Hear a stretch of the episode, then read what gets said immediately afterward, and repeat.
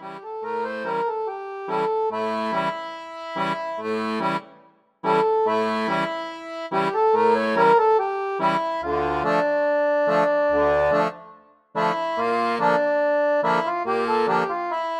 Discord server. No. my, my name on my Discord server says uh, uh, sexy little baby uwu. and that's my name. Listening to our B-roll while we record. That would be nice. It would be very nice not to listen to the B roll. okay. Uh, yeah, cool. Well, should we just jump into it then? Fuck it. My Uh, name is fucking David Baxter. How about you? Oh, my name is Johnny Bartlett. Uh, wow. do we want to say a little bit about ourselves? No. Okay. So why are we doing this uh, in in a world? we don't have to explain ourselves. We're the bourgeoisie. yeah. why are we even playing these games? Someone should be playing them for us. Aw. Um, yeah. Why are we doing this? Uh, in in in a world with forty gazillion gaming podcasts and YouTube and uh, Twitch now, why why why would we endeavor to make a goddamn podcast A about video games? A little bit of competition out there. I might say that the waters are a little bit chummed. Ooh, full of chum. Love me some chum waters. Ooh. Some chum is in friends.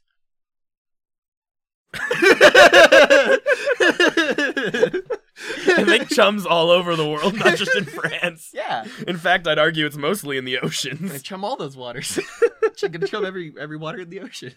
Okay. Uh, um, well, I I had the idea to start this podcast because we are both theater majors. Yeah. So we're we're we're well versed in the world of art, or so we pretend. oh yeah. And people don't talk a lot about uh, video games and the role they play as an actual artistic creation and what they're saying and doing with society and culture and all that crap.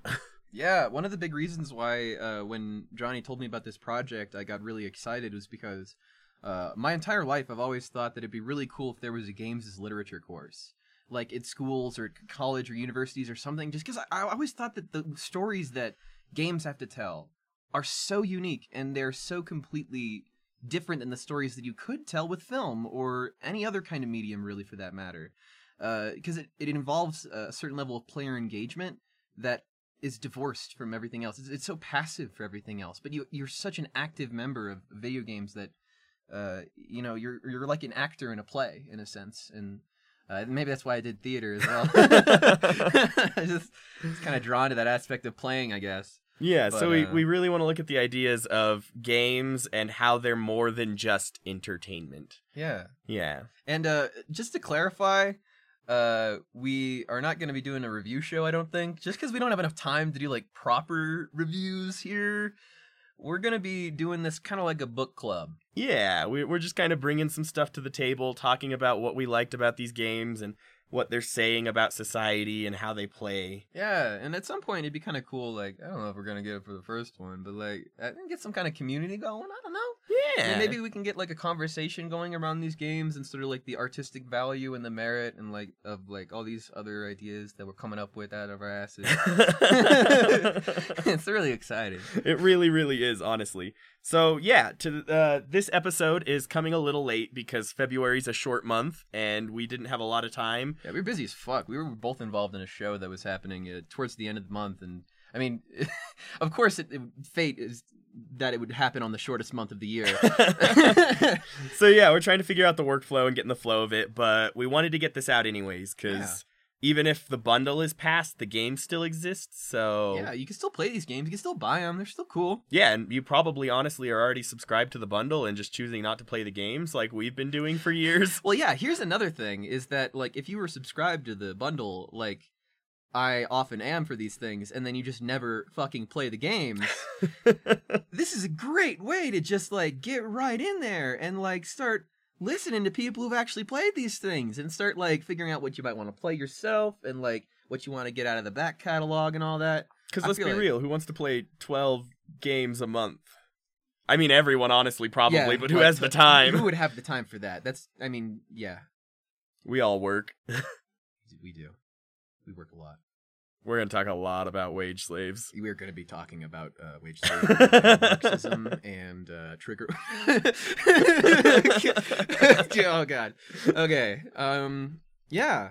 All right, you you just want to popcorn these then for th- what the games this month are? Just a quick rundown before we break into them. Fuck yeah. Let's All do right. it.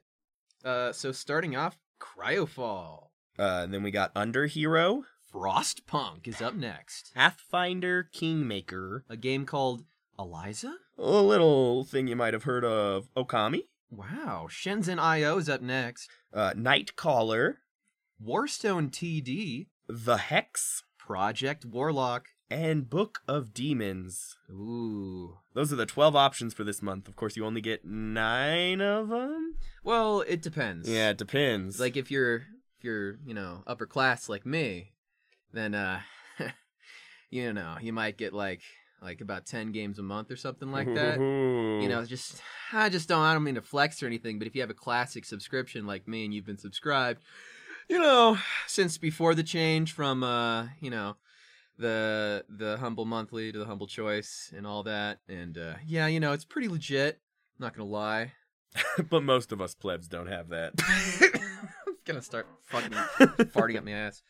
Uh, Uh, all right, should we just dive into this? Yeah, it you sounds think great. we've fucked around and wasted people's time enough? why does it just say meat right there? it's the meat of it. It's the meat and Oh, potatoes. okay. We did the potatoes. We're going into meat now. just looking at our copy and it's just like, why does it say meat right below Cryofall? It's the juicy bit, man. All right, this is this is the juicy meat part. All Let's right. get into it. Uh, so first game we're going to talk about is Cryofall. Uh, the way we did this was we broke the bundle up in half, and one of us took six games, and the other took six other games. Yeah. So we're going to be uh, jumping back and forth to talk about the different games and what we thought of them, and maybe Mm. learn a little about each other and the games along the way. Wow.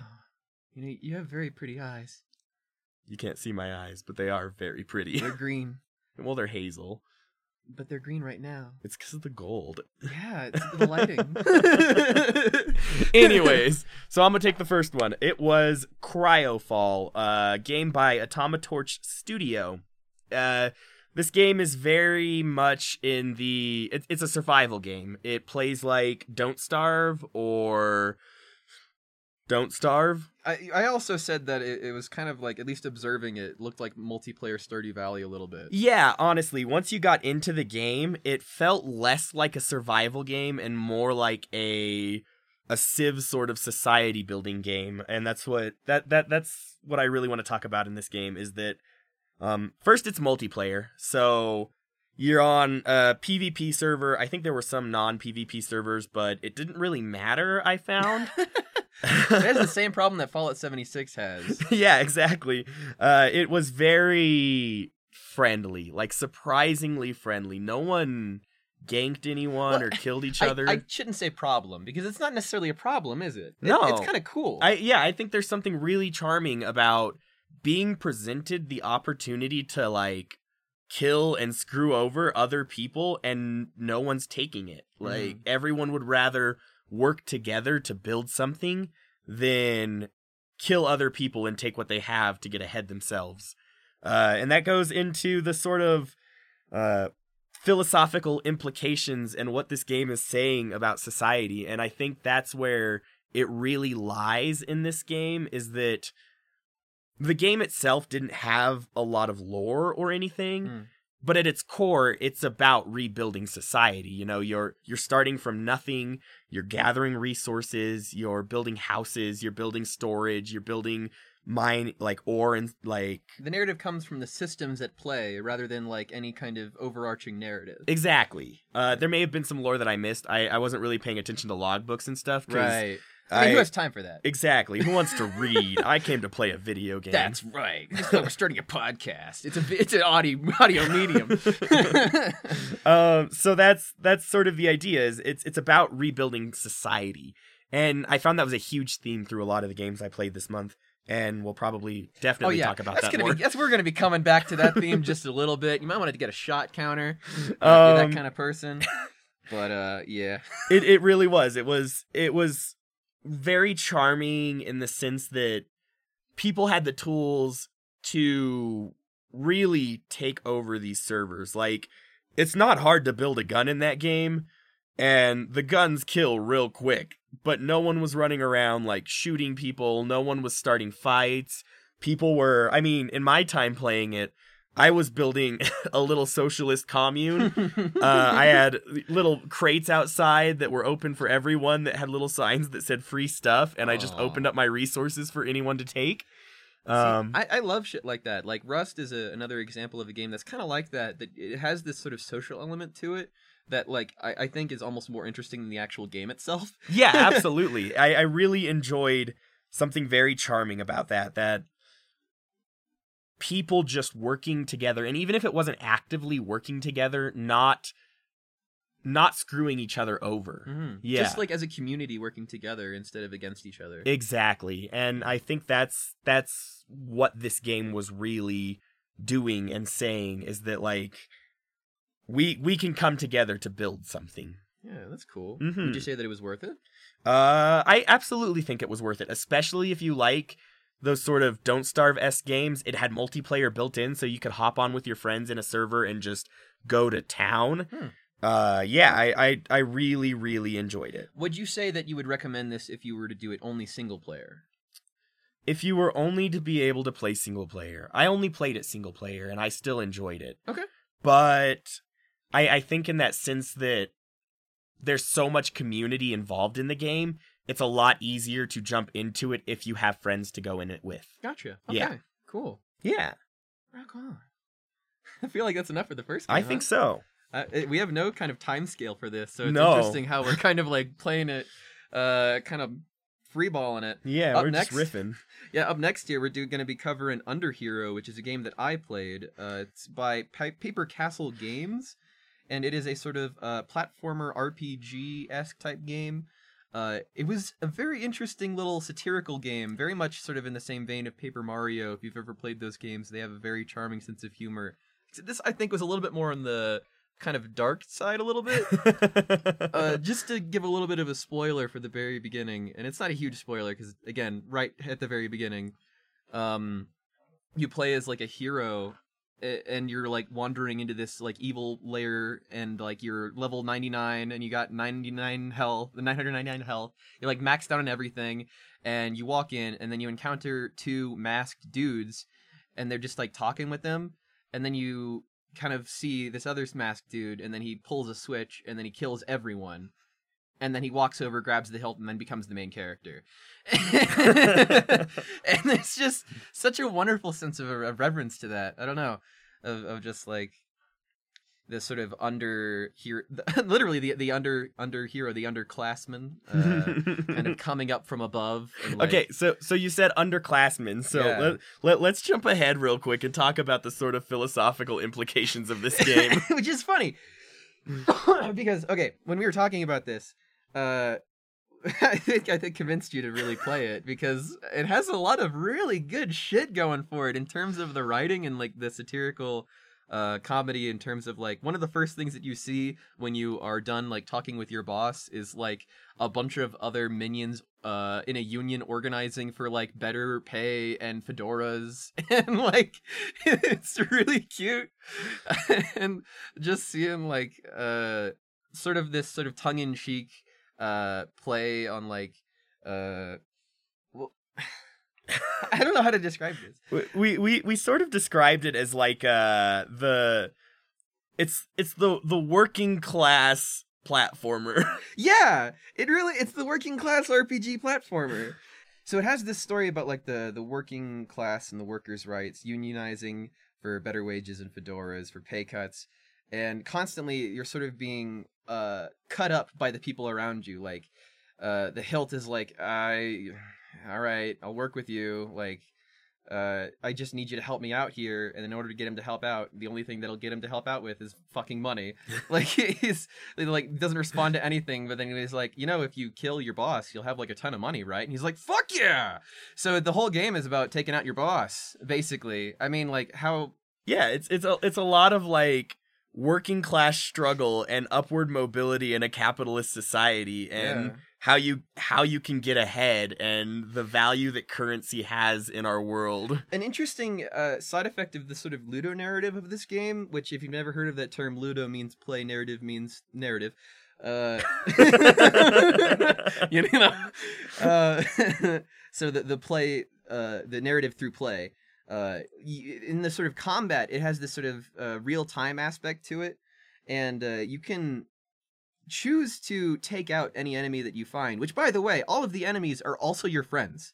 Like they're minions, fellow minions. They're not like you know, like Which is it just is weird. it no, it's such it's such great commentary on that idea of like the only way to move up is to devalue your peers. that, like that the only way is to literally overpower them or the other mechanic which is to just bribe them you can bribe any enemy in the game except for like a select few who are like you must challenge me everyone else can just be bribed i love that yeah. it's just a dedicated button for bribing Well, and and correct me if I'm wrong. It's it's mostly the the enemies that are in a perceived uh area of hierarchy above you that can't Mhm. be bribed. yeah uh, either that or or they see themselves as warriors or and they need to fight with you like that was one of the cases with an earlier guy who was, who i think he he thought him of himself as a mid boss and so he really wanted to fight you uh, which it's really funny. That's another aspect that I should probably talk about, which is a trope that I really love from games that are, are like this, like Undertale especially does this really well, where it sort of treats these random minions or, or throwaway characters like they're real living beings. Mhm. Living in a world and like they go to the bar and they have a drink and they fucking talk shit about their day. and it, something about that is just so genuine and it's so hilarious when the thing that's doing it is like a robotic mouse with wheels and it's like, oh man, the day was really hard, man. Like it was a rough one.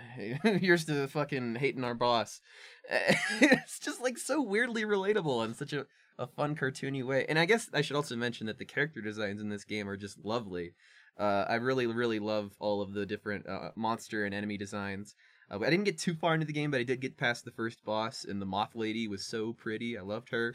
Uh, I will say, this is actually something that uh, is, I think, one complaint that I did have with the game is Mhm. just that uh, with the combat style, the way that it works is it's real time. So you, you like activate an ability, and then you activate another ability, and then you have to wait for your meter to kind of fill back up. And in the meantime, you can dodge attacks with either jumping, uh, like ducking, or uh, parrying with your shield or blocking, which would Mhm. eventually decrease your shield's health. Um, where am I going with that? It was a lot of waiting. yeah, a lot of waiting.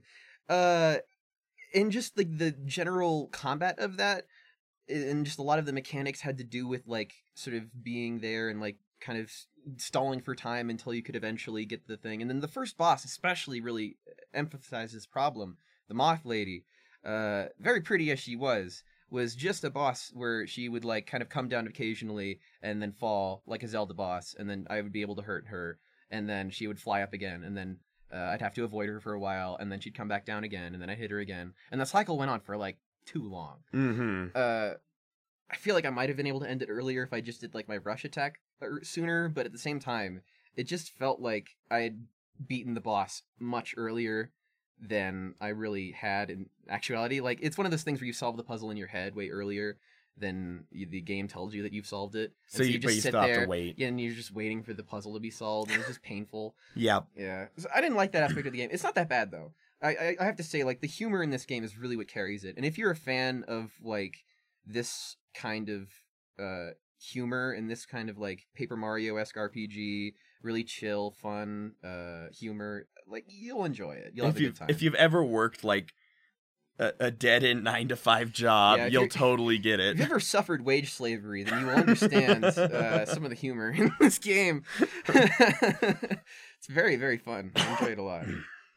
Uh, so yeah, I'd, I'd say that it, that it was that it was worth it. Okay. uh, especially if you're a fan of those kind of games. Let's talk about Frostpunk now. Hell yeah, Uh, Frostpunk was a treat, man. Uh, yeah. it's 11-bit studios. It's a That's the people that made this war of mine, by the way. Yes, it's the people that made this war of mine. So going from this war of mine to Frostpunk is Yeah, which you haven't played that, but I might as well say a quick word of that game. yeah. because it's it's a it's a game about surviving through uh, political conflict and like basically like they they took surveys from people who survived in like conflict in Greece, and then they turned those stories into gameplay. And you have to live through like these horrible circumstances. Like one of them was like you had to decide whether or not to help a lady who was being sexually assaulted, or whether or not it was more safe to just like preserve your own safety and just scavenge for supplies and leave. And I ended Mhm. up just doing that because the guy had like a gun, and I didn't. damn. you know, A- and and like that that's just how you have to factor decisions in. And then Frostpunk, I think, Yeah, definitely Frostpunk definitely has that legacy. that same exact vein of like you're making very God, my K's and T's were just so splashy there right now. Hold Hey, on. it's okay. We're all we're all struggling. I feel the struggle. uh, Frostpunk was very much in that same vein in that like it had a lot of very moral and ethical decisions that you had to make throughout the entire game. It was it, it, it's a lot of managing people and resources and having to make really really tough calls because you have to put the survival of the people first hmm um and it's it's got this i mean it's got a fr- like a frostpunk aesthetic it's you know like steampunk but cold so Yeah.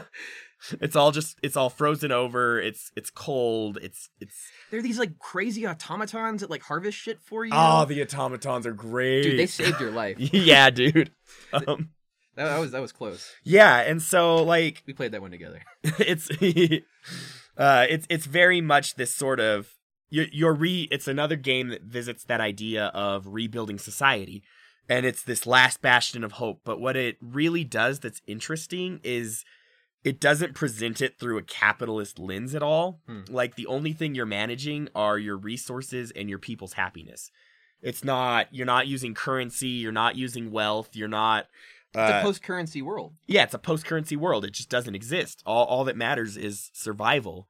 And so it's really interesting to see some of the ideas of like worker rights and human rights presented in this lens of what it matters when it comes to survival versus what it matters when it comes to profit and gain Hmm. and taking some of those same ideas of like children work like like using children as as workers That's like one of the first options you were given. Yeah. It's like, hey, do you want to use child labor? child labor Let's do child labor. Thanks. Check that box. and it's like great because you have like 75 children in your your put them to work.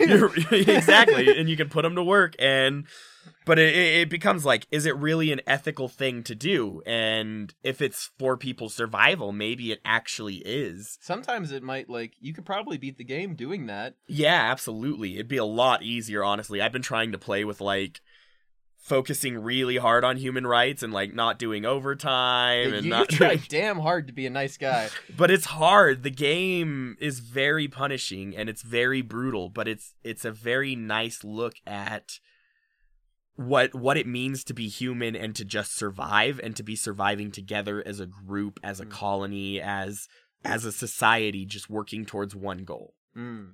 mm-hmm yeah Yeah. yeah Yeah. good game Oh wow. uh definitely definitely a hundred percent worth it it's Oh yeah.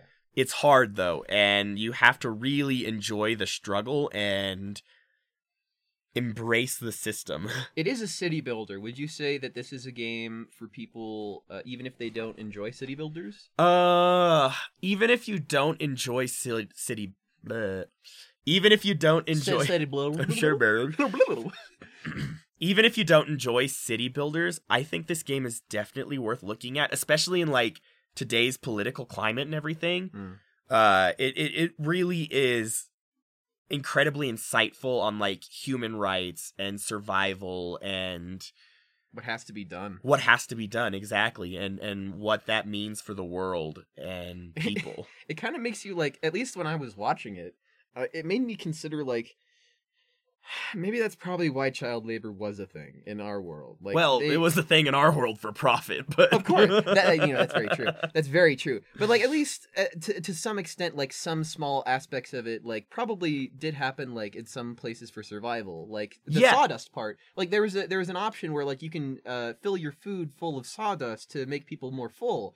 And like that's totally a thing that people did in the real world. Mhm, absolutely you know uh, and, and sort of those aspects are, are very interesting yeah it really calls into the ethics and morality of like human rights as we said and Yeah. and i think that's an important thing for people to just be aware of and look And at challenge themselves. Uh, yeah exactly Yeah, yeah because you can't do that on a movie. no you you you don't make that decision and that's that's No. the hard part is like knowing it might be the right call but not wanting to make that decision anyways like Yeah. like having to tell your workers that they have to work overtime for 24 hours And then one of them has a heart attack. yeah and then people just die on the factory floors and like you made that decision you made that happen because you pushed these people too hard Yeah. hmm but Yeah. but their sacrifice saved 40 other people from going cold at night Mm-hmm.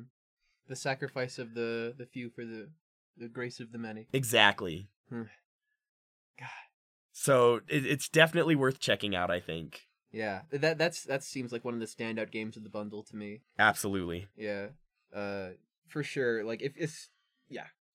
Check that one out. So this is Pathfinder Kingmaker. This is a game by Owlcat Games. Uh, and I would recommend this to you especially if you are a D&D nerd. I might say only. No, I, I don't want to say I don't want to say only, but it, it is so complicated. It is literally just like taking the rule set. Like if you just took a Pathfinder book, which is if you didn't know, like D&D 3.5 but they made a sequel to it, like expanding on like that specific era of D&D. Uh and it it's just like this long extensive core rule book and all of the lore of the inner sea and just like all of this wealth of knowledge and information is sort of condensed into this one little game and it, it's really overwhelming. Like making a character i was like i had like 30 minutes to make a character before work and i was just like okay let's see how this game is. And i totally thought that it was like a hack and slash kind of like gauntlet type game and then i was like oh wait what? I'm making a character. Okay okay. And then i realized this is just a pathfinder character sheet. I was just playing pathfinder. So i have a question for you on that. Yeah would you recommend it for someone who's interested in getting into pathfinder and d&d as like a bridge into it into tabletop role playing if they have patience. Okay. Yes. I think that this is actually I think that's a good question, yeah. Because if you have the patience to sort of learn all its systems, I feel like you actually come out with a really good understanding of how Pathfinder works. I- I- I- It's not perfect, right? Like you don't uh, operate with like a turn system. The way that it works is it's it's real time with pause, right?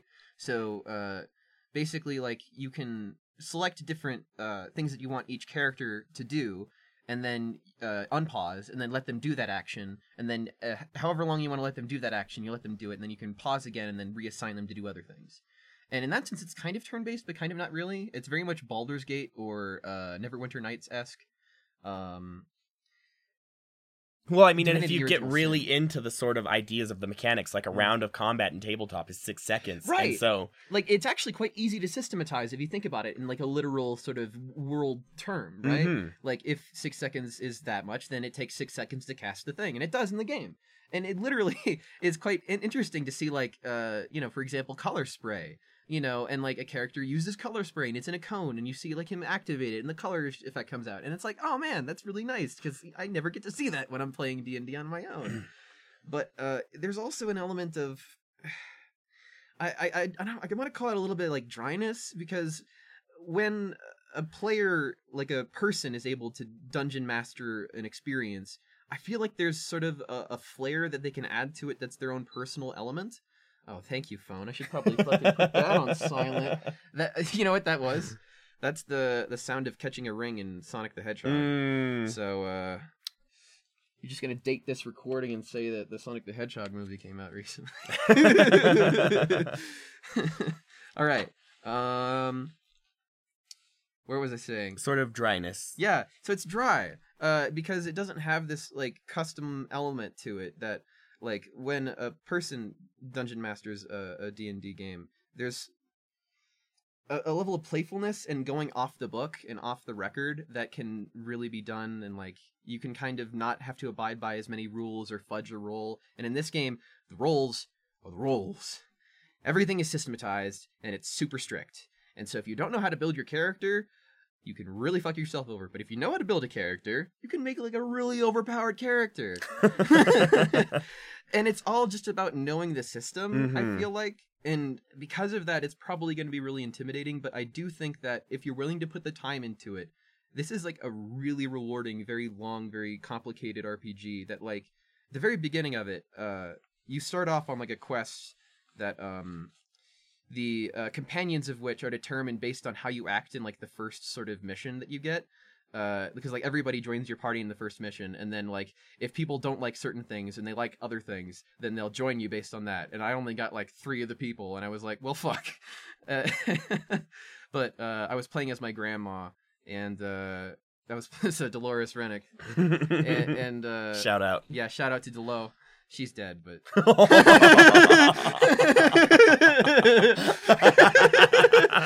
Not anymore. Her it's my- legacy lives on in Pathfinder. it's my way to live with her. Okay, it's it's my way to hang out. she she's she lives in spirit. you want to go to the fish market?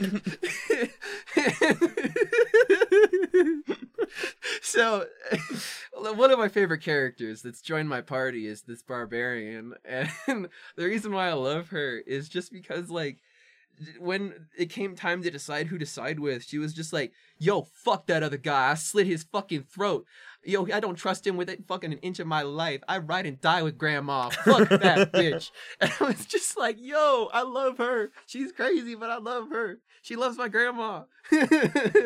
Can't not love a grandma. so I don't know. I think that aspect of it has just been really exciting because like this is very much Pathfinder in the sense that you can really role play the way the character that you want to role play. Mm-hmm. It, it has alignment choices for your um, dialogue options, so you can actually like role play more lawfully or more chaotically or more good or more evil based on however you want to kind of come across in the moment.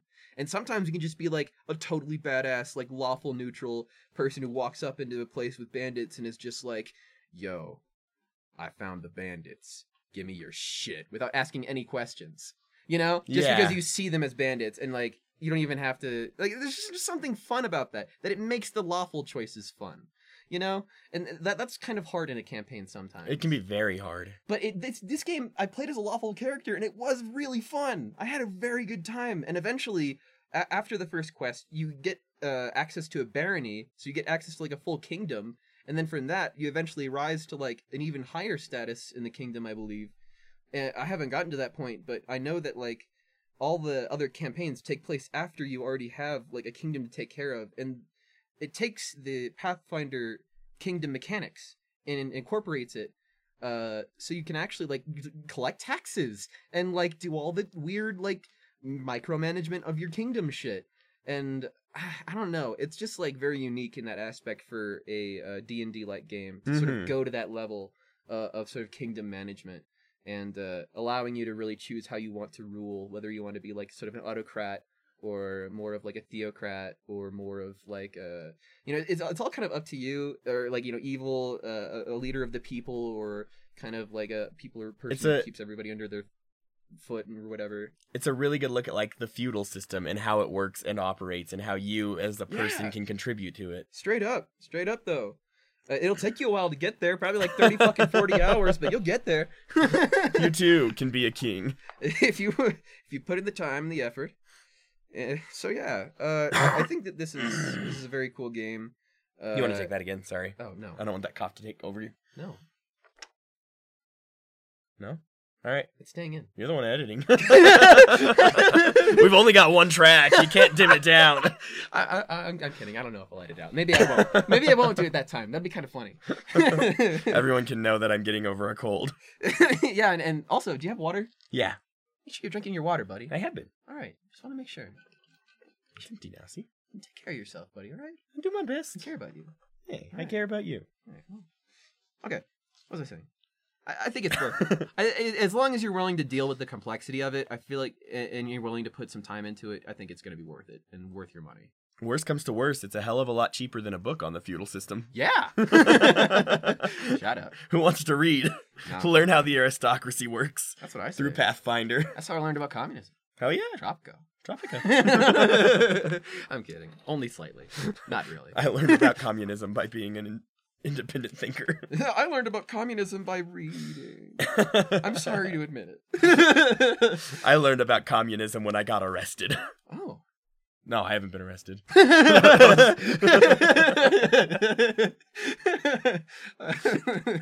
That's kind of excited. I'm not stupid enough to get caught. NSA. Did you? Should I edit that out? Oh no, they can hear. Okay. Yeah. Okay. Your grandma's alive in the game.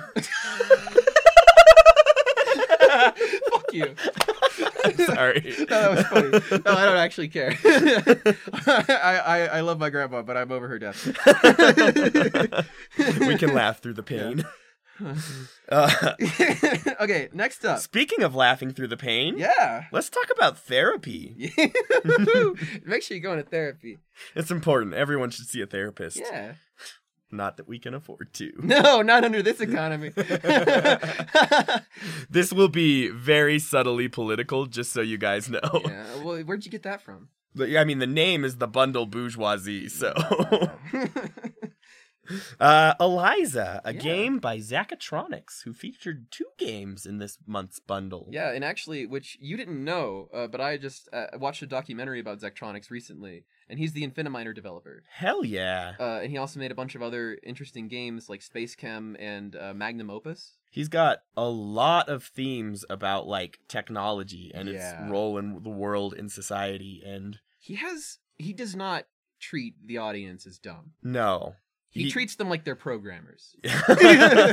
Which is kind of nice because Eliza didn't do that. Really? That's Yeah, nice. I did not feel like I had to be a programmer. I felt like I uh, had to be a depressed millennial who doesn't understand the world and how it's changing and wants to make a difference, but really can't because other people have too much control and power. Well, I'm already there, so Exactly. So it was great. I get to relive my daily life. um, no, it's a game about. Uh, it's like a visual novel about like a dystopian technological influence in the future and what tech what role technology plays and how humanity is still human even with an abundance of technology. Like what role does humanity and humans play in a world of technology? Not necessarily what role does technology play in our world. Uh, so it's an interesting flip on that little that normal lens of like well what does the world look like if ai takes over but this is more like well ai's already taken over so what do humans do now? Mm. um, and so the game takes uh, you you it's a visual novel, so it's, it's mostly just like clicking through dialogue bubbles Yeah. and stuff. If you played a visual novel, you know what to expect. Yeah, exactly. Uh, and it's it's really interesting because it, it tackles a lot of issues of like mental health and things like depression and anxiety and you play as a therapist who's a proxy for an AI driven therapy uh like deep learning algorithm. So the algorithm takes a bunch of information about the client, assesses them, gives prompts for the proxy to read to the client so that they hmm. still have a human interaction, and then diagnoses and treats the patient. And that that's interesting because it also kind of justifies why there's a limited choice. Yeah, in exactly. the dialogue selection. You- You're told from the very beginning, like follow what the proxy, like what the the technology says. Like it's not your job to go off book. You're literally a human following a program. Exactly. And that's like the literal the ludology of the game. and they and they even present like the very first client you have uh is like he's he's depressed he's upset he's freaking out about the world and like how he can't make an impact or a difference and all he wants is to like connect with another human being Hmm. and so through the session he's screaming and begging at you to please just break the script and talk to him as like a person and the script gives you a script for you to break the script to talk to him Oh, that's so weird. yeah Ah, that's like frustrating. It is, it is, and like seeing that side of it, seeing that like she's lying to, like you're, you're being lied to. He's being played, but she's she's doing it to make this guy feel better. Um, and like the technology having that much understanding and influence and control. that's really cool. Yeah, so it's it's really interesting, and I, I really like the conversations that like how technology plays a role in our sort of like mental illnesses and is it contributing to things like depression anxiety like how much of that is driven by technology how much of that is just our understanding of mental illness changing and what role does technology play in making us feel better about things Hmm. you know It's Yeah. it's really interesting, and I really enjoyed what I played of the game. Uh, It's like both how technology supplements and hinders us a little bit. exactly, exactly, and I I think that's a really interesting conversation to be having right now because Mm. technology is everywhere and it's not going anywhere anytime soon. No, so no. like. We gotta just figure out how to deal with it and how to make a nice situation out of yeah it. Yeah, and, and understand it and ourselves enough Yeah. like like know that technology isn't making us depressed but perhaps the the reach and the influence and our understanding of the world that technology gives us is what's actually causing these issues Yeah. yeah so it's it's really fascinating and uh, especially if you're struggling with ideas of like uh being alone in the world and like uh what what what's a good way to describe it like post uh Postmodern? No not postmodern but like post uh A certain era? like the integration of technology in society like how how Post information era? Yeah, like the post information era. Like if you're struggling with being human in today's society and Mm. like I mean a lot of us struggle with depression and anxiety and stuff. And if you're struggling with these kinds of things, it, it's a really great game to feel like you're not alone in these struggles and to Mm. sort of like give voice to and talk about the issues. I really want to play this game now. I'm actually kind of sad. That was one of the games I didn't get. you can borrow it. That's true. We can Steam share. Well, well, my my my assessment on this game was I personally wouldn't buy it, and I probably like, I, I even pl- after having played it, I probably wouldn't buy it. Which it. is, is interesting because you're so enthusiastic about I it. know, I know. Yeah. I, I love, I love the game. I love what it's talking about. Um, I, I think it's just the way I engage with video games and the visual novel style is not necessarily my That's fair. most active. yeah. Um, and so, but I would love to watch someone play it. Yeah. And that's exactly like that. That's my assessment of the game. Is I would love to watch someone play through this whole game. That's fair. I wouldn't want to play through it myself, but I would. I would be really on board to like hang out with a friend and play with play it. yeah. Yeah. Okay. That, that, that's a good chill game then. Yeah. Just to play with a friend. Exactly. Maybe do the voices of. Yeah, exactly. Do the voices, like have a good time. You know. I, I, do that sometimes over like a Skype call. It's really fun. I mean, I, I'm I'm a huge like advocate for communication and talking to your friends and stuff. So like, it's it's a great way to start a dialogue too. Like, Yeah. Well, It- talk to your friends, guys. talk to your friends. Like like if you if you're struggling, like put on the game, play through it, and like Maybe have, have a con- conversation about exactly it. have a conversation. Like like talk about how it's relatable and like like are you are you influenced or feeling or connect to these themes? Like I'm Mm. sure the people in your life would love to have that dialogue too. That's cool, man. Yeah. Nice. Up next, we have Okami. Do you like that transition? I'm over here like someone just listen to me cry, please. Okami though. okay. Okay, I'm gonna be honest. I didn't actually play that much of this game for the bundle, but like the reason why is because this is a game that I played before. Mhm. This is a very, very good game. Uh, it's by Capcom. The director of it is Hideki Kamiya. He's the same guy who's the director of. Uh, there's a, actually a, a Kickstarter right now uh, for Wonderful 101 going to Switch and like all of their platforms. Oh shit. So I don't know if you might want to like. Ch- it's like trying trying to unleash it from Wii U because it was definitely shackled by that console. what wasn't yeah, uh, but Wii Sports? yeah. So you know, was. I mean, it was on the Wii. It wasn't even shackled by the Wii U. no. Wii Sports, no. It was. You know the you know the real game that. Okay, this is a t- tangent. But you know you know what the real game that was really shackled in Nintendo Hmm. Land. It was Nintendo Land. Nintendo Land. Nintendo Land is the best game on the Wii U. I swear to God. Like the way that it uses the fucking mechanics of Yeah. like asynchronous multiplayer with like one person on the, the controller and another person on the TV. It's so, So good. good. You can't do that with a Switch. I, I really miss early Wii U games that actually used the console like that. yeah, like ZombiU and stuff like yeah, that. Yeah, and then all of a sudden they were like, eh, that's too much to develop. Anyway, back on topic. Okami. that was, that was hope, hopefully a fun tangent.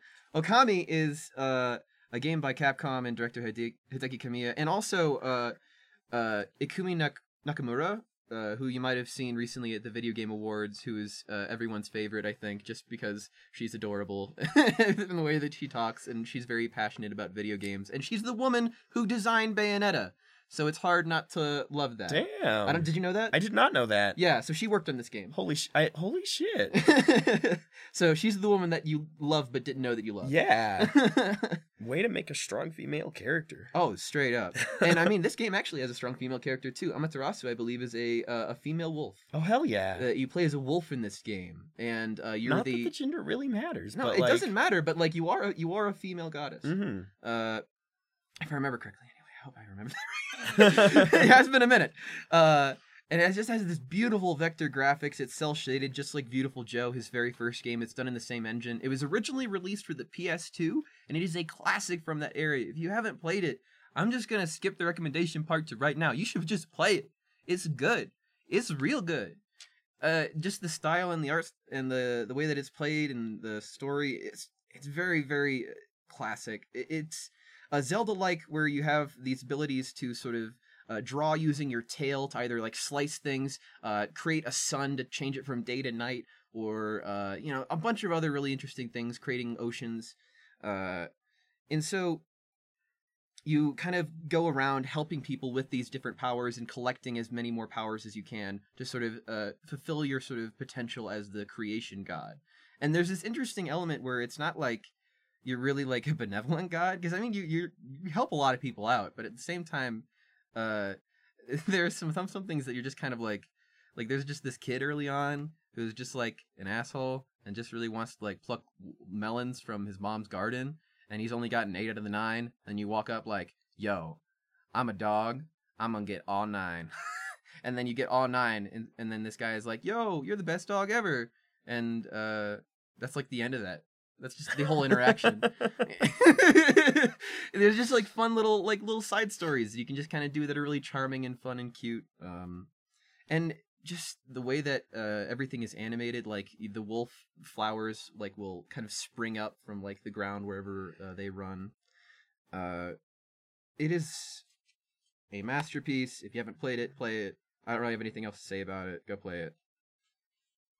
Yeah. Okay.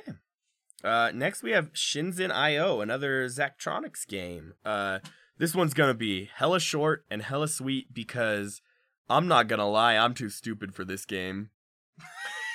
no, no, like straight up. I like I, I we have this like situation going on where, where we're like I, I kind of choose the first couple and then I kind of like give the rest to, to Johnny because Johnny apparently will take whatever. But I don't know that you could take this. Uh, I I can only describe this as like Minecraft for computer science nerds, because that's what it is. You're like you're you're doing pseudo programming and connecting like resistors Not and just shit. fucking pseudo programming. You're writing fucking lines of code inside of chips that you're connecting and then like inputs and outputs. Like it's fucking code. The the, the There- tutorial There's, there's a fucking PDF that you have to download that's like 80 pages. the tutorial 80 pages. Was, was easy enough to get through. I got through the tutorial fine. Yeah, I'm sure that the tutorial was fine, and then because that's what they. That's Well, it's all not even- Zac- it's not even a tutorial. Games. I played fucking Space Chem, and I hate that game because that game, it, it like it, you think it's easy, you think it's simple, and then you get to the second puzzle, and then you're like, what? And then you spend four hours trying to fucking solve it, and you get nowhere. Yeah, yeah, it's it it it jumps off right after the tutorial real hard. Like I love Zachtronics. He makes some cool games, but goddamn. they they warn you in about like six different emails you get before you start the game. And they're like, don't forget to read the manual. We highly suggest you read the manual. You may know what you're doing, but please read the manual just in case. Good lord. And I chose to disregard this entirely because, like, who needs a manual? I'm a strong, independent man in society. I can figure it out. No. No, I can't. I could not figure it out. I spent like 40 minutes trying to figure it out and skimmed the manual and could not figure it out. I mean, it li- like reading it. It literally looks like you're reading a fucking patent for like an electronic device. Yeah, it's it's straight up like it is a programming manual for like how to program these little chips on this game. God, like if you're into that, then like fucking you'll love it. Yeah, you'll love the hell out of it. It's it. I could imagine it's a lot of fun for the right person. I'm not the right person. It it, it Yeah. assumes uh, it assumes uh that the player and char- has the same level of intelligence as the character, Mm. which is not normal in games. Normally there's like a tutorial to walk the player through and teach you what you need to know to be the character. Mm. But this game just immediately assumes, oh, you as the player know everything your character knows, Hmm. so have fun. You know what is really cool about it though? Hmm.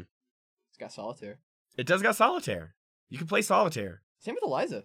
Oh yeah, Eliza also had solitaire. Zach, Zachtronics likes Electronics, you like you likes solitaire. you like solitaire, don't you? I think he does. I think he does. I think he's fan. Yeah, it must be. I like he didn't connect that until now. I could like see you connecting the dot in your head.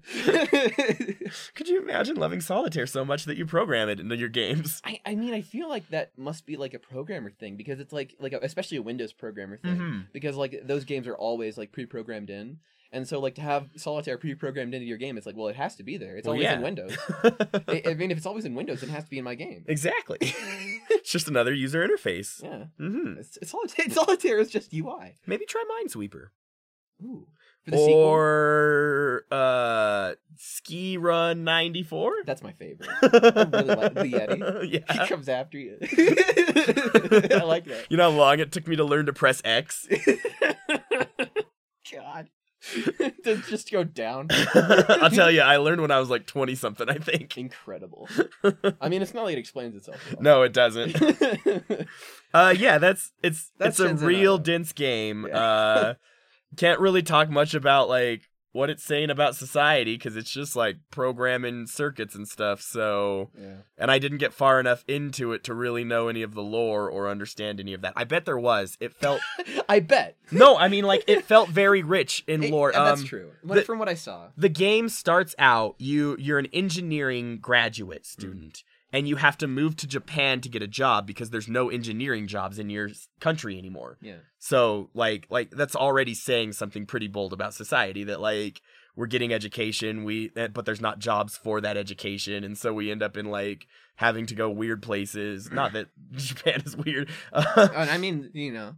yeah, uh, but like we have to leave our homes and stuff to Japan. try to find somewhere that we can put our education to use like it, it so it, it talks a little bit about themes of education and society and like that at the start Mhm. and i'm sure those ideas are followed through later on but in order to get to that you have to play the game Mm.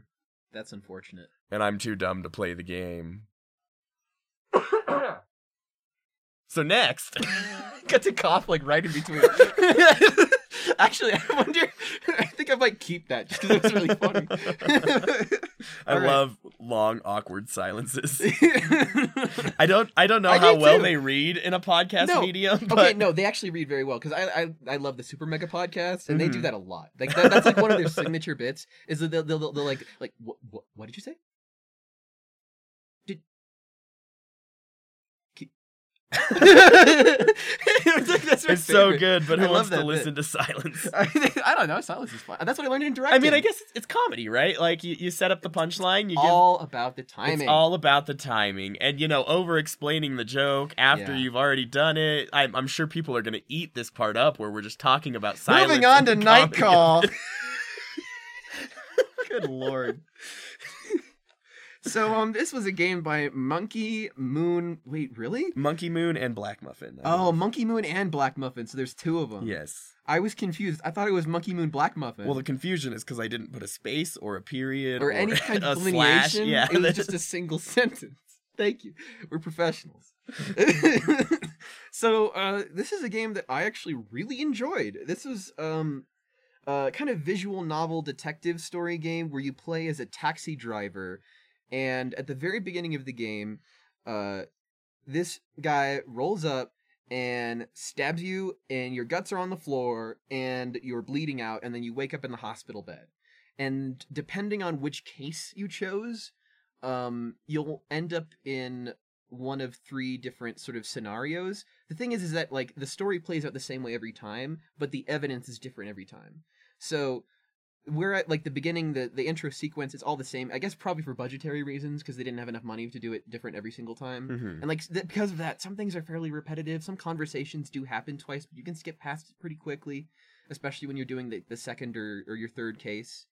Um, but at the same time, there's something really, really engaging here because it takes a very non-traditional uh, occupation and it turns it into a video game in a way that is so engaging because you know like uh, there's five suspects that you're investigating and some people have ideas about those suspects and they'll give you a little bit of extra info but for the most part like you're just waiting for like those five people to get in your car and when one of them gets in your car it's like so fucking tense.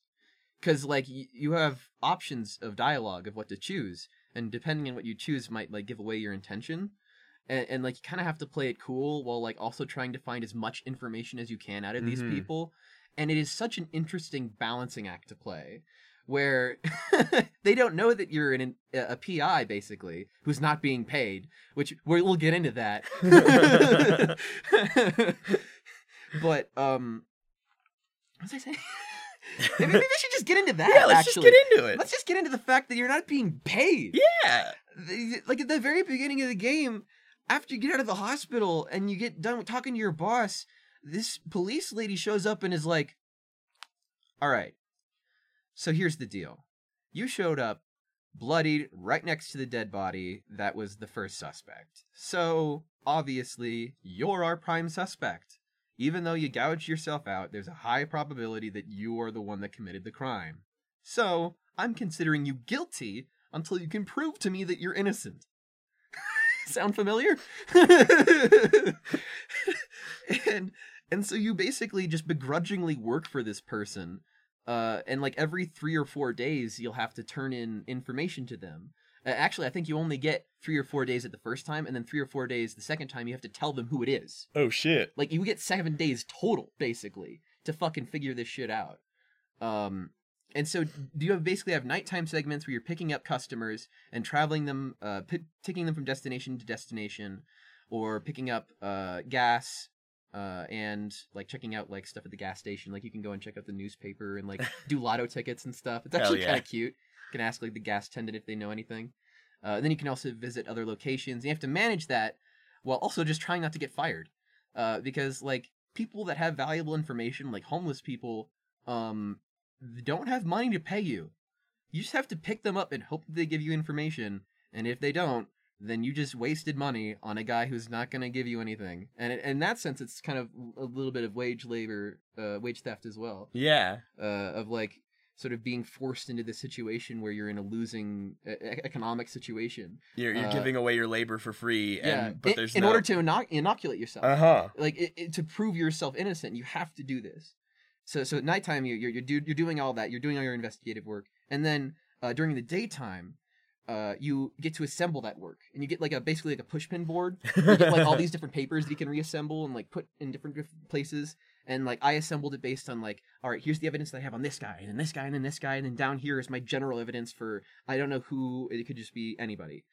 Um and you have to pick from that and decide eventually who's the vic- or who's the killer and the fascinating thing is that the game doesn't give you enough information to be able to definitively tell who's the killer um the first time that i did it uh I was pretty confident in who it was. I was playing on normal difficulty, and um, the only reason why I had to really suspect that it was them uh, over the other person was because I had this like in-depth philosophical conversation that like kind of was weirdly serene.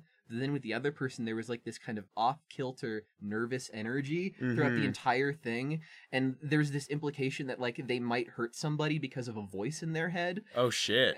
and so I was like, okay, let's just try not to anger the voice and get them to their destination. and like after that one, I just felt like I just remember being like a little rattled, and I was like, oh, and and and so um. That was the only reason why I chose that person over everybody else. There was enough information that I could have convicted somebody else and they would have gotten arrested. But I got the right person both times because I made the right guesses. And the second time that I did it for the judge case, I was playing on hard difficulty, which didn't make it economically very hard. I actually found it to be a little bit too easy. But um what I found was that uh I didn't find all of the suspects. I didn't even get to pick them all up. Holy shit. I I didn't get to meet them. And I had to pick them at the end of the I had to choose the without any evidence. And so I just had to go on a gut instinct. And that sucked. So it's a great look at like criminal justice and the ideas of like how we just determine who's guilty and shit. And, Yeah. Yeah. I got I somehow got it right both times, but I had the horrible feeling both times going in that I got the wrong person. Yeah. you just didn't have enough to convict anyone like truly. Yeah. Damn. It literally came down to my confession being the evidence, being the thing that got them to convict the person. Like Holy it- shit. like and that's it and you know like the other thing is uh, eventually after you've chosen the person then you have to pick them up and get them to confess to the crime Oh. that's an aspect to the game that is a whole nother level Yeah.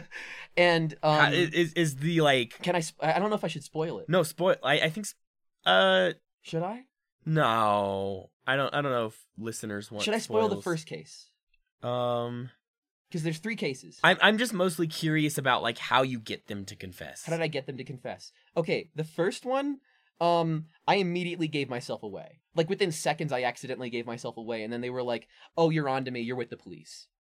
And i just had to stall Mm-hmm. and the entire time they held a knife to my neck Oh shit. and i was just stalling and it was terrifying and like the only reason i think why i stayed alive is because i told the truth the entire time and nothing but the truth and i just kept talking as long as i could Yeah. Wow. i was terrified That's interesting. Huh. yeah and then at the end there was like this sort of extra element of like sort of this narrative going that like the main character had a brother that he lost and the, at the end you get to call him and like leave a message at his phone box and you only have enough time to talk about yourself his kids or his wife and like every time you do like a case you get to like hear what he has to say about each and like learning a little bit about the Aw. character and like kind of the tragic backstory and like another aspect of this is that like I, I really should get to like the passengers here because the passengers are like the star of the show. I feel like there's a passadex where you can like see all of the different passengers that you've collected, Mhm. and they range from like real ass people that like their stories are real. Like they were. So I think one of the developers was like a taxi cab driver at some Yeah. point in their life, and these are like stories from their life. Damn. Like for example, there was um a lesbian couple that hopped into my back trunk at one point, and they just were talking about a guy that they had met at the bar, and weren't even thinking about me in the front. And then at some point, they realized that like I was there and that I had heard everything, and then I had the opportunity to like say like no, I didn't hear anything, or like yeah, I heard everything. and just the idea of like this taxi cab as this liminal space where people don't often think of themselves as being heard, but they are heard and they're being observed and they're listened to. yeah. And like there's that whole element of like I love people watching and that aspect is totally there. But then also the first passenger that I picked up was a cat. So there's this also this element of like the supernatural and like the fucking bizarro shit. yeah. Like It's fucking wild. Yeah, so it was like literally a cat, and it like gestured around, like it, it could understand my speech, and it was going to Normandy. I, I got that much, and then it left.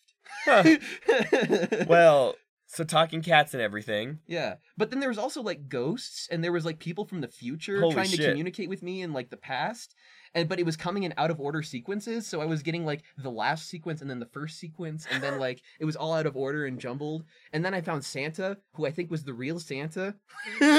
Damn. Which it's funny because at first he kind of comes off like a drunken mall Santa, but then you realize that he's drunk real Santa.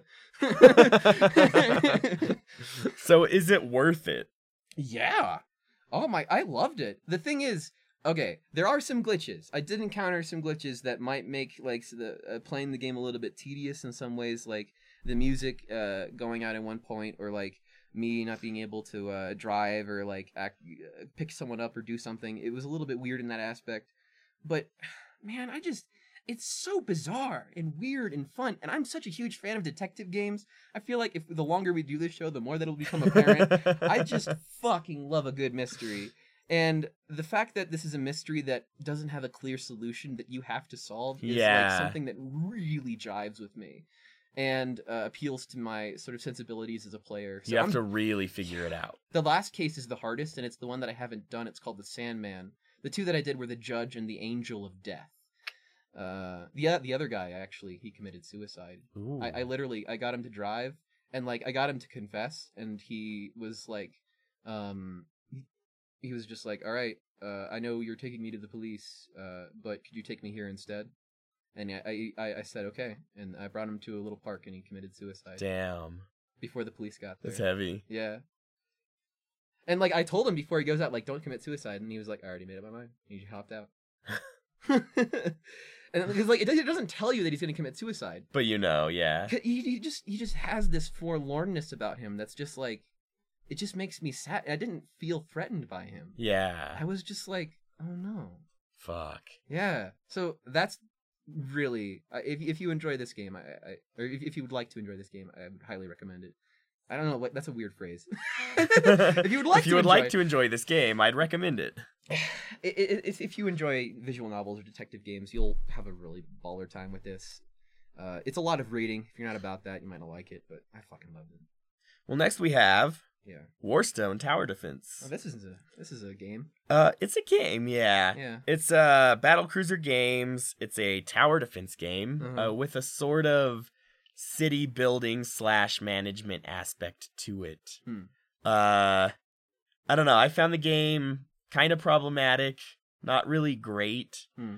Uh, it had a lot of like surprise. I guess there was a theme this month. It was about rebuilding society. Oh wow. Who would have thought? It's Wow. kind of like that's a big topic right now. Oh wow. It's like we're kind of in the midst of an economic collapse that we have to. Perhaps we all see the uh, potential downfall of capitalism imminent and looming over us, It's- and we're all in an existential crisis, not knowing what's going to be next. At least I got video games. At least we've got video games and love.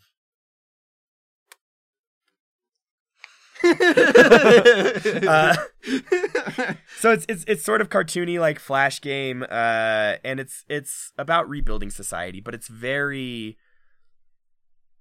it's very much along this sort of like capitalist ideology like you're you're saving up money you're saving up resources you're saving up these things to build a better workforce that you use to invade other places to steal their resources and steal their uh, kill their people, steal their resources, get magic gems. Manifest destiny, bitch. yeah, it's it's very much like the trolls are coming to kill us, so let's go kill them trolls. it's like it's ki- it's like kind of problematic in the same way that like Lord of the Rings is a little bit problematic. Yeah, there's there's a lot of very uh, unintentional racist ideology kind of put in there. yeah. You know, them trolls are different than us, so we gotta get them. I mean, like I don't think that they really. I don't think the developers really knew or cared about that. Yeah, I, I don't. I, I think it's totally unconscious and like not Yeah. a deliberate choice, But but like these developers are not racist. no, no, they're definitely not. I'm not trying to say that at all. Yeah. Uh, it, but it, it it it sort of perpetuates some of those kinds of ideologies when you present groups of individuals like them trolls Them trolls that are mean and nasty and They're coming in- to take our coal. They're they're invading and we gotta. we gotta go get the magic stone back from the troll king so that we can cast spells to kill the trolls easier. They're hopping our border and getting in our vacation homes and. So yeah, it, it's definitely not intentional. yeah. uh, but it it does subtly kind of preach those ideologies, and and the whole game sort of preaches these like classist ideologies. You know, you you the workers and the fighters are all the peasants and the farmers, and Yeah. yeah. like like you're not you're not hiring the monarchy to go shoot bows and arrows. Do you think it's at least fun? You know, I'd rather play Bloons. I was asking that. I asked you before we started recording. Would you like like what do you think has more like mechanical complexity, uh, like Bloons Tower Defense or this game? And then you gave me a resounding. Ah. there's there's not a lot of complexity. It's it's you know place a troop, upgrade a troop, uh, finish the level, go buy uh barracks so that you can place a different troop, go place the troop, upgrade the troop. Damn. Yeah, so there's not you get stones that you can place in certain areas, and some stones have like powered up mechanics to make rangers shoot further or something like that. But it's it's pretty drag and drop, pretty Sounds basic. kinda- yeah. You know, there there was one tower defense game that I, I did really like that was actually in a humble bundle. Uh, it was Sanctum. Have you ever tried Sanctum? I love Sanctum. It's such a cool little game. I That's- mean, that's a good that's a good example of a good tower defense game. the only good tower defense is Dungeon Defenders. Really? I, I I'm not as big of a fan of that game. I love Dungeon Defenders. I put like 400 hours in on that game. I respect that. Like it's I respect that it's a good game. I know that it's good, but I just don't like the way that it feels for some It- reason. oh, and you can min max so easy in that game. you can, but I just don't like how it feels. That's just Mhm. me. I don't know. It doesn't have good game feel to me. It just is like too swish, swish, swishy. It's very swishy. flowy. Yeah, yeah. I don't know. That's I, I did play like a good forty hours of it though, so it's a fun game. But yeah, that's it's Anyway, Warstone's all right. Yeah, Uh, I yeah. I wouldn't really recommend it. I I mean, if you like games that are pretty light uh tower defense games, then You want some light, light kind of uh, appetizer? you know, light light tower defense that preaches classist ideology unintentionally, like go for it. Sign me the fuck up. but otherwise, uh, there there are much better calls in this bundle. All right. Well, uh, speaking of much better, the next up is probably my favorite game of the bundle. It is a game called The Hex. Uh, it's a game uh, by a Newgrounds developer, actually, uh, by the name of Daniel Mullins. This one I'm going to be doing entirely off of my notes because uh, I actually have not told Johnny anything about this. He's We- been waiting. He wants the live raw reaction. yeah, there is a lot of crazy shit, and I'm going to be spoiling some stuff about this game. So if you want to play this game, if you have any interest in uh, what I'm about to describe, i I'll tell you when I get to a spoiler warning. Then uh, I will let you know. Well, do you want to do like game. a, a quick like I'm cliff gonna- notes? I'm gonna do a cliff notes right now. Okay. So uh, the game starts out, and it's sort of like this uh, clue-esque mystery where there's a whole bunch of different video game protagonists around from different genres of video games, and um, th- you're told by the bartender that tonight one character is going to kill someone else tonight, and that's the hook. From there, you go playing as each individual character and actually exploring their games. My friend sent me a message uh, when I was playing this, and uh, he asked me what kind of game I was playing, and jokingly I responded, "Everything." This is an everything game, because let me describe the the flow of this. And I'm this oh, is this a spoiler? I don't know. It might be a spoiler. It's I'm just gonna say it. You go from a platformer to a fighting game to a cooking game to a RPG to an FPS to a walking slash coding simulator, and it's all. And there's also an apocalyptic like XCOM thing in there too. Like I'm forgetting shit, and like and it mixes on top of each other. Like like one concept will like mix with another concept in certain points, and um, it is just absolutely fascinating in that aspect. Uh, but if that is of any interest to you, so a mystery game with all of these different elements, it's very metatextual and about video games. And also, if you're a fan of this developer's previous game called Pony Island, uh, if you've ever heard about that, this is a very trippy game uh, about being like trapped in a video game and you can't escape and you're trapped by like a demonic AI and you're sort of kept there uh sadistically to sort of keep playing the game and you're kind of trying to break ways find ways that you can break the code and escape the game. Mm-hmm. uh but it is also just kind of like funny and just like weirdly it's almost like a horror game. Like if, if you were high enough and playing it late enough at night and like you may if you were not told what the what it was you you'd probably be pretty fucking scared. Uh but that being said i think we're gonna get to the spoiler portion of the hex now. Well, do you want to give a, a quick like oh yeah? like like philosophically like what is what is this game? No Okay. i have to I, no i can't Okay. i have to get into the spoilers Let's do it then. so Spoiler alert.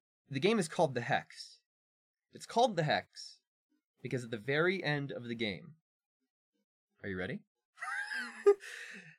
the hex is the player putting their hand as the final sigil for all of the characters putting the like all of the different video game characters put their hands on the sigil and you send them into the real world as the final thing to complete the hex so that they can kill the person who made them Oh shit. Okay. and the whole game is leading up to that point Yeah. and it's building up and making you realize why they want to do this. So the first game that you play is Super Weasel Kid. and it's this like rip off of Sonic the Hedgehog with like Mario physics where you can do like one, two, triple jump. Yeah. Uh, but the, the interesting thing is that anytime you play a Super Weasel Kid, even if it's in like a first person perspective, it still jumps like Super Weasel Kid Holy shit. you know, and it keeps the mechanics. Yeah. You know what I mean? Uh, but in the very first game, you sort of like play this like idyllic platformer Uh, you can't even die in it. Like literally, anytime that you try to jump on a spike, like think like fluffy clouds just like go on top of it and like prevent you from dying. and then the second game comes out, and uh, oh no, actually, first off, there are Steam reviews, just there present that you can walk on as platforms. Oh Jesus. And the Steam reviews are made up of people on your friends list. like you were there. I have a I have a screenshot of of you reviewing Super Weasel Kid. That's so good. And so the second game comes out and it's it's super like Roadrunner Kid or whatever, and it, it, it gives the option to like do combat with the Goombas instead of just jumping on them. and, and it's like a little bit more violent and you do die when you hit the spikes, but then it pops up a negative review. a negative review. But there's still positive reviews. It's still okay. But every time a negative review comes up, it's like, oh, and then positive. It's kind of out of positive place. reviews and positive reviews and and then you get to the third game, and it's nothing but negative reviews. oh shit. and it's an unfinished mess of a game. And after that, you get sent to like sp- like spiraling into like this depression because like the thing that sort of sends you into that um that sort of flashback is the the weasel kid falling through a floor and he's like falling and so like that is like metaphorical for like his his fall of in the industry sort of like sonic the hedgehog yeah. and like the, his fall in the industry. and it's like this weird metatextual, like even just that much, it's like so. Mm. Damn. of like, would Sonic the Hedgehog want to kill the person who made him? Knowing where he's at now. Yeah. Yeah. I mean, yeah, Probably. right? Wouldn't you want to? With the, the the crazy shit that he he's fucking been through, and like he constantly has to change to be cool for the cool kids, and doing the floss and whatever Yeah. they're fucking forcing him to do, like, and there's just like this sort of existentialism to it. He has no identity. Of like they, they have no identity and they have no control over their destiny. yeah. They are doing what they are programmed to do. And they want to be released from that. so then after that, you go into a fighting game. And the protagonist of this game wants to be a cooking game. Like he's from a cooking game, but this you find out later that like uh, apparently they bought the rights to, for the cooking game character to use in a fighting game It's like Banjo Kazooie being in Smash. yeah, yeah.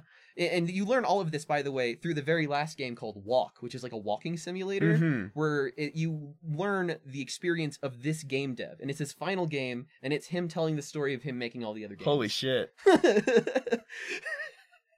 it's fucking bizarre. And the craziest thing about that last part, I'm kind of jumping around a little bit, but there's codes that you can learn in Walk that are just like on the walls and shit that are programmer codes. Like if you press Shift Alt something during the game, you can like kill an entity Holy or like shit. or like spawn uh, like duplicate it, wow. and you can do that at any point in the game.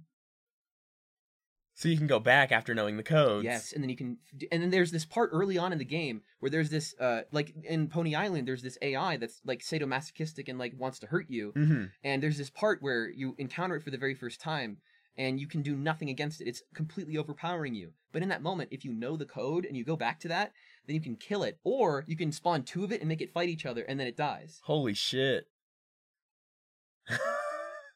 And you get like achievements for it. That's so good. It- it's genius. Yeah. It's like so fucking It's cool. just this absurd like meta commentary on like video games and the Yeah. industry and Yeah, and each time a new element gets introduced, like in the JRPG part of it, eventually once you lose your magic, you're forced to use your fighting game mechanics. And you're forced to fight with your fists That's in the same so way that you learned to earlier. And it's like, God! and none of it stays for like more than a couple of minutes, it feels like. It's constantly changing. Yeah. I could never get a read on what this game was because it constantly changed until it only took like six hours to beat. Did you you hear how much this game is? So so getting getting real buck wild here, right? With the philosophical ties of this game and like what it could mean.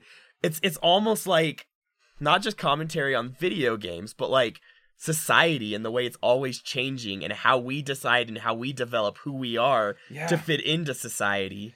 and, and just the existentialism of, of like what it of the economic pressures. So like for example, the the uh the, there's like this XCOM like game that uh, you play eventually that is set in the post-apocalypse sort of like Fallout. Yeah. and um it's really interesting because at a certain point in the game, the developer runs out of money. And they stop they they like stop developing it. Oh shit. And then modders come in. yeah. and then they start breaking the game and then adding codes like infinite damage, infinite range, infinite uh movement, place mines wherever you walk. And so like the optimal thing to do is to like uh do infinite movement, infinite uh mines and then walk around Yeah. and then switch and then you can d- switch back automatically without changing the turn It- it's just like you just can only have two at a time out of like these massive list of like cheat codes and so you can just like ma- massively wipe entire like screens of enemies That's so good. and it's just explaining how like the game balance of a game is broken when the person who originally designed it is no longer there to sort of shepherd the balance yeah. That's so so it's like th- th- there's there's all this commentary and and discussion about like developing video games Mhm. and and the work that goes into it and what it means to make good games yeah versus like what it means to make bullshit and just churn out stuff for the masses. and the player is a character in this story Yeah, and, and, that's it's like enforced through the gameplay the entire time it's all wrapped up in this idea of like the player is the final hex. yeah, you you're you're doing the same thing in your real life. Yeah. Yeah. So, um, if you go to the game's Steam page, uh, something that really unsettled me after I realized it is that the characters in the Steam page are looking at you, not at each other, directly at the player. Yep. And it creeped me the fuck out when I noticed it because I didn't notice it before. To, before it was just like characters looking at whatever. Yeah. But then I realized, like, no, they have minds. They think. They. it gave agency to them like like It- you weren't just a player controlling them you were their friend helping them Not just a friend. I was the only. I was like a parasite to them. Like I was the thing forcing them to do the these awful things that they were. but in the doing. end you were the only thing that could But get them out of it Also, the only thing that yeah, and, and, like the only place where they're like actually able to have any kind of agency over their own life is this bar, this pub, which is sort of like this liminal space between games, hmm and that's where this whole thing takes place. And god that's so that's such good like uh Yeah. if, if you really want to fucking tear that apart and what that means and like talk about that like oh, like fucking that that that's so indicative of like culture these days and and the pursuit to feel individual and how we feel how a lot of people feel most at peace or most at home when they're under the influence of something. Like like you have to be at the bar to feel okay to feel yourself to feel yeah. yeah like you can be you There's just so many other things that are really cool about this game. Like in the JRPG segment, there's this meta commentary about uh, a person streaming the game who was a really popular streamer, and he didn't like it, and that's why the game failed. And so, because of that, when you're playing the game for the first time, for some reason, Twitch chat just fucking pops up on the side whenever you get like a crit, or like whenever you, there's like a choice to be made, and everybody's like, "Yo, yo, yo, health, health, health! No, turn up the crit, turn up the crit." that's so good and it's just such a fucking beautiful little meta commentary using and like the people it freaked me the fuck out because it's like also invasive of your privacy Yeah. because they take your friends list people and they throw them on the side and they have them commenting on your game like they're fucking watching you. And just this whole idea of being watched and like the the meta commentary of that. Yeah well that's like like you you are the character. You are like you are the one being observed and watched in your own life by all your friends by all your peers by like that's so interesting. And the most fascinating thing that i found out about this game after and i sent you a link about it i don't know if you read it but there's an ending to the game that came out a year before this game was released in a different video game. That's just a fishing simulator by a character that's mentioned in this game as a character who's vindictive against the main character who's the main programmer. That's so good. So like the the the vindictive character made their own game and it's like this fishing simulator, but if you input a code at the end, then like you just get this like walking simulator that like reveals a true ending to the game damn that was released a year before all the other shit. And it was there the whole time. like it was so far yeah that was planned so far ahead Daniel Mullen. that's so I smart fucking love that guy because all of his games are like this. yeah They're all like these brilliant meta commentaries about the nature of existentialism and being uh being. Yeah, like having agency in your Yeah. own life. Yeah. And being an individual and like taking back the choices kind of. Yeah. So I fucking love that game. I don't know if there's more that I can talk about it. I wish I mean, would've I can, that one. I can probably like honestly, it's ten dollars, dude.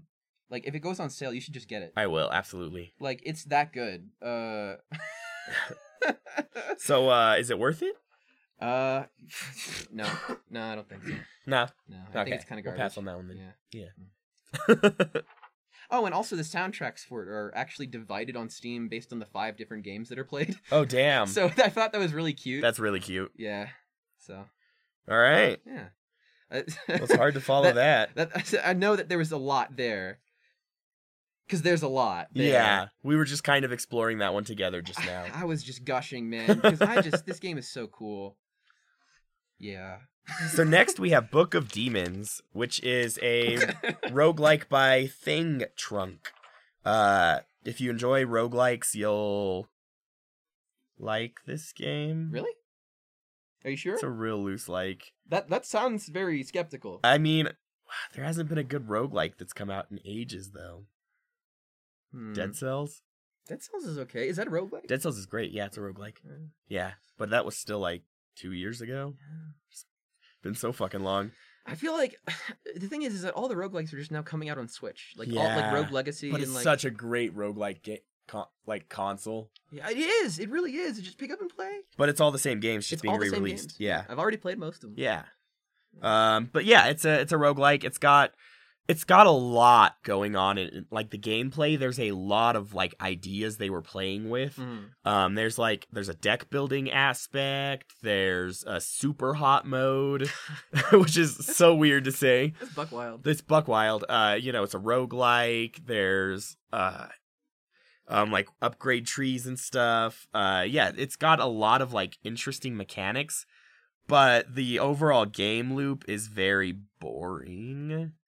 It's just clicking on enemies, which isn't the most engaging thing in the world. That kind of sucks because it sounds like there's just a lot going on here, and not not to say that it's like a a bit of like a like a spaghetti or anything, but No, like I think all the elements mesh really well together. yeah, And if the core gameplay had been a little more interactive, it would have been stellar. right. But it's it's really like you click to move and you click to attack things. Hmm. So it's just a clicking game. I like, the aesthetic of it. the aesthetic is great. It's got this great like uh Papercraft. Victorian papercraft Yeah. kind of feel. ah, Uh so it's a lot of fun. But yeah, in, in the end you're just playing cookie clicker with a couple extra buttons. well, well, there you go. I guess. Uh but Hey, it if is you like Cookie Clicker. It's it is uh another game though about rebuilding society, and it's this sort of like post-apocalyptic. The world is in ruins. You have to like go through the church to dig through to hell to kill the devil. Uh, it, it's really interesting. There's a lot of ideas and talk about religion and magic and stuff. There's uh an ageist old asshole who thinks he's better than everyone because he's lived for so long um oh, isn't that fun? isn't that great experience? it makes us bet the best, I guess. And maybe a little bit narcissistic. A little bit, Maybe. uh, but it doesn't. It make us narcissistic to point out the flaws of it and think that it's Probably. incorrect. I mean, like, there's a narcissism to a lot of things if you really think about it. Yeah, I mean, let's be real. We all. I mean, We're all narcissists. Yeah. In some way. I'd stare at myself in a pond for hours. I definitely look at myself in the mirror, not like very long, because I don't like love it, but I do kind of like glance at it like, oh, Yeah, Oh, every hey. every once in a while, I'm like, Oh. I'd fuck me. oh, that's like a good beard. Exactly. Yeah. So yeah. Uh, um, but yeah, it's Uh, it, it's it's post-apocalyptic.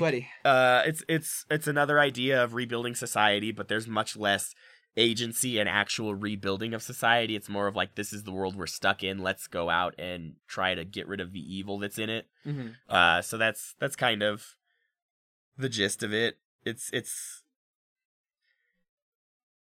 it's all right.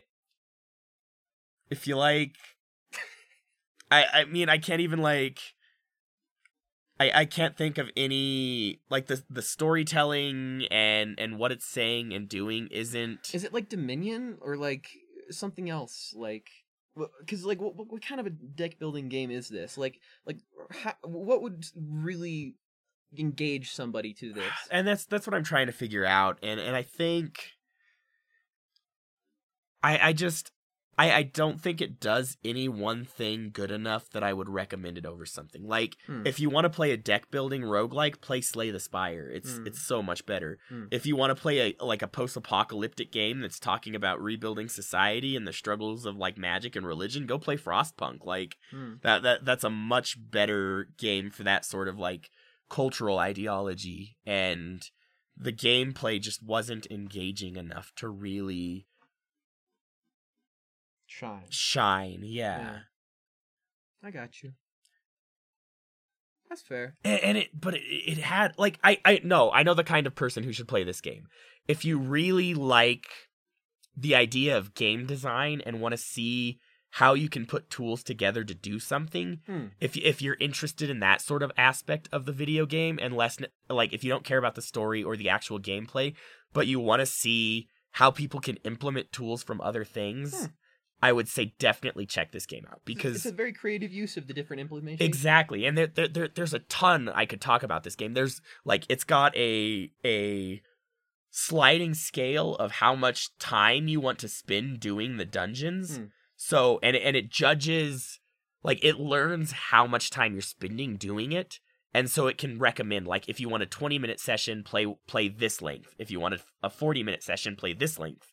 So it, it's got like it's got it, it, it's got like learning behavior. It's got you know deck building aspects. It's got roguelike aspects. It's got a fucking Superhot mode as i said which is just so weird. I don't know why it got included. I don't think these developers had anything to do with Superhot but but just the idea of like we want a Superhot mode so we're gonna add a Superhot mode which if if that makes no sense to you what it means is time only moves when you move in Yeah. the game Which I mean, that is a cool concept, but it's also just kind of like uh, it feels like feature creep a little. Yeah, yeah, and and it's but it but all the elements blend really well together, so it doesn't actually feel like feature creep. It- Okay. yeah, Cool. It, it it all works really well and meshes well together. So if you're interested in in How knowing things go together. yeah knowing how you can stick things together in that sort of game design aspect, then definitely check this game out for that. But other than that, I I can't recommend it really. Fair. We got one last game on our list here, and it is Project Warlock. This is a game that I played by Buckshot Software. Uh, this is a game really built uh, from the ground up for old school FPS fans. Stuff like Doom, Shadow Warrior, especially like Wolfenstein 3D with the kind of level layout. Uh, also, I would probably add to that like Serious Sam, stuff like that. Uh, because it even references a lot of these games Mhm. uh, in the sort of like little Easter eggs that you can find. Uh, it's very much about like these long, very intricate, complex uh, maze crawls where you have to defeat all the different enemies uh, and then find your way to the exit. Uh, the thing about this game is that it has a Contra-like life system. I say Contra-like and not rogue-like because nothing really changes when you die, other than that you have to do it over again. Uh, eh, but you do have a life system, and you can get more lives by finding uh, secrets. Uh, there are secret areas hidden. You just have to press space along like every goddamn wall until you figure out like what the pattern is on the wall that's different that you have to click every time. and also there are like a couple of breakable walls that you have to smack open.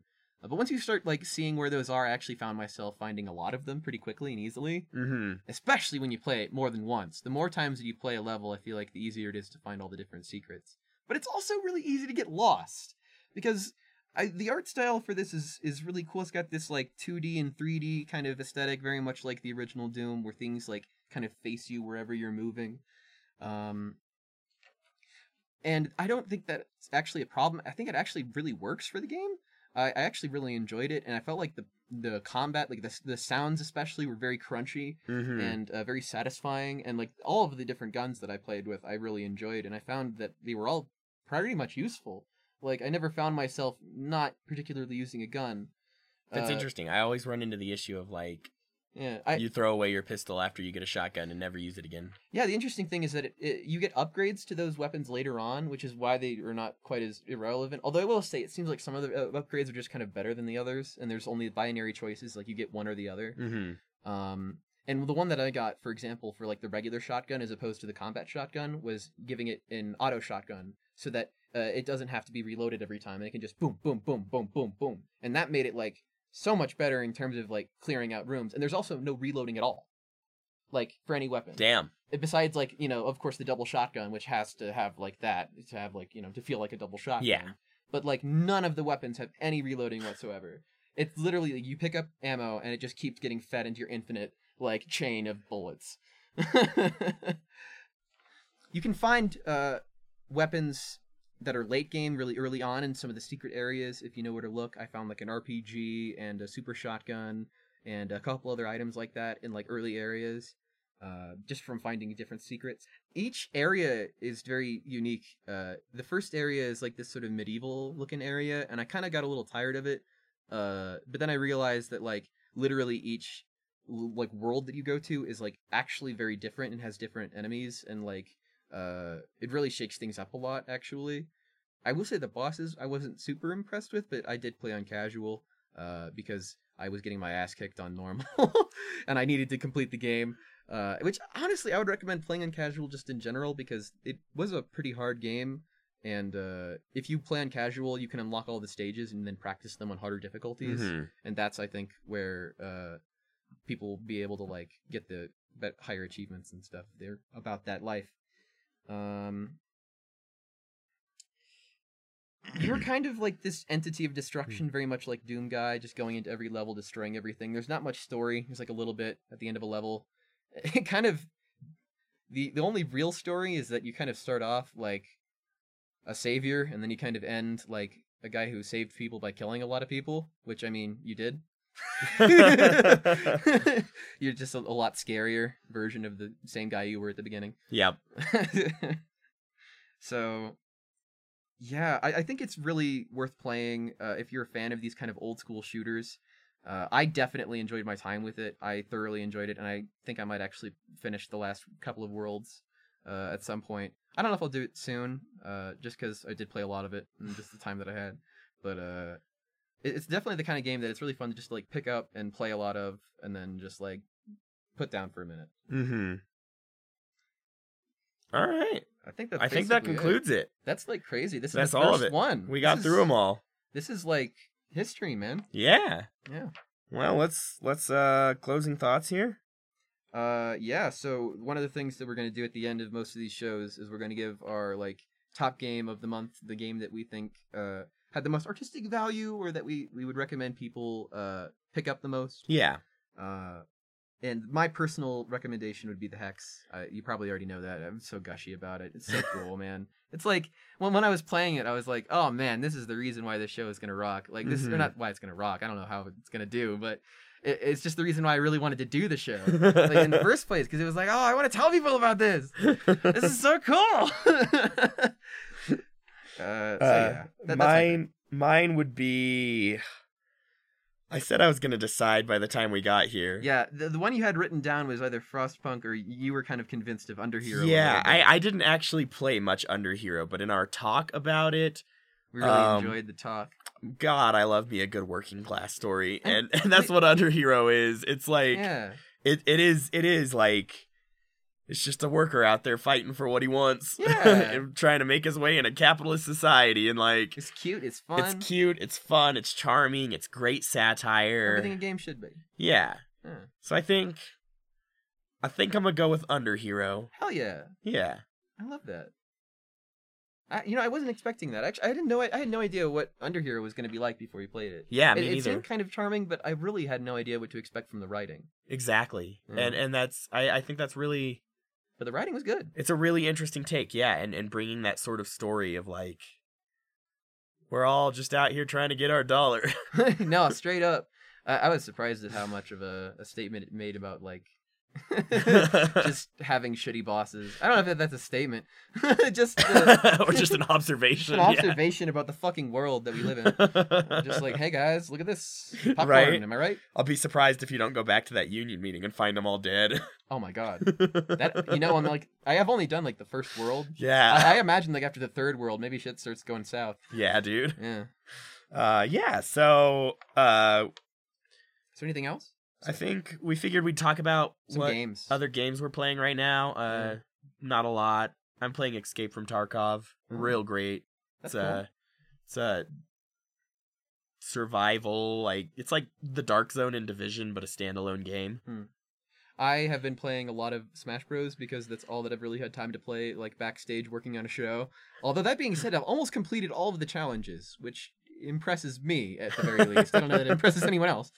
Um, and also, I played a little bit of heavily modded Left 4 Dead 2, which is always a very fun time. Always a good time. I, love modding that game. I want to shoot spaghetti from some Uzis. Oh my god! Get some xenomorphs on there with green blood, maybe rainbow blood just to shake Make things up. everyone look like Bernie Sanders. I bet that's a mod. That has to be a mod, dude. like just for like the infected, like the general infected. yeah.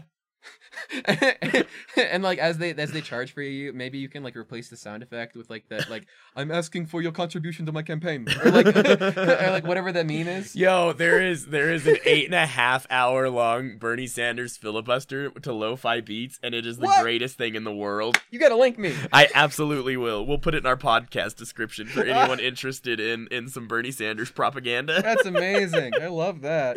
It's so good. I listen to it while I'm studying now. Fuck yeah. Oh, and also just because we're not owned by the Humble Bundle and we can, we're gonna tell you about other free games that you can get real quick. Yeah. uh, on the Epic Game Store. I said it. That the the one that some people don't like, but I mean, you get free fucking games every week. But so, free like, is free, and what can you do in this economy? seri- it's a gig economy, bro. Just take what you can get. Yeah, yeah. If we gotta support evil corporations in order to get a little bit of that free free, then not let's even do it. supporting them. You just have it on your system. Hey, they're getting your data still. Ah, that's true. You know, you know, I got, to you know, I gotta value my data more. That's true. I gotta think about that. You know, there's no value in it anymore at this point. Everyone has it. Yeah. The only way you're getting your data back is to just like live in a cave. You wanna? Ah, I couldn't do it. I couldn't make it in a cave. My skin video is too games. dry. Oh, I need a humidifier, lotion, lotion. It just puts the lotion on its skin. or else it gets the flakes again. Ooh. Uh, yeah, Epic Oh, Game Store though. a- And, uh, it has a game. It's free right now. Uh, I don't know if it will be by the time that we release this, but who knows? Uh, it's called InnerSpace, uh, and it's kind of like a space exploration game. Haven't played it. Seems cool.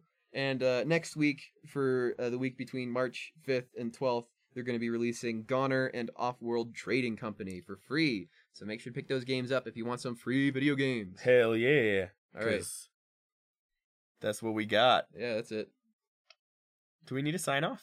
Do we? Should we just kind of vamp and figure it out? Maybe we'll find one in the next few episodes. Maybe we'll find one. Maybe we'll find one. Maybe one. it'll just be music. And that's the bourgeoisie. I don't think that's it.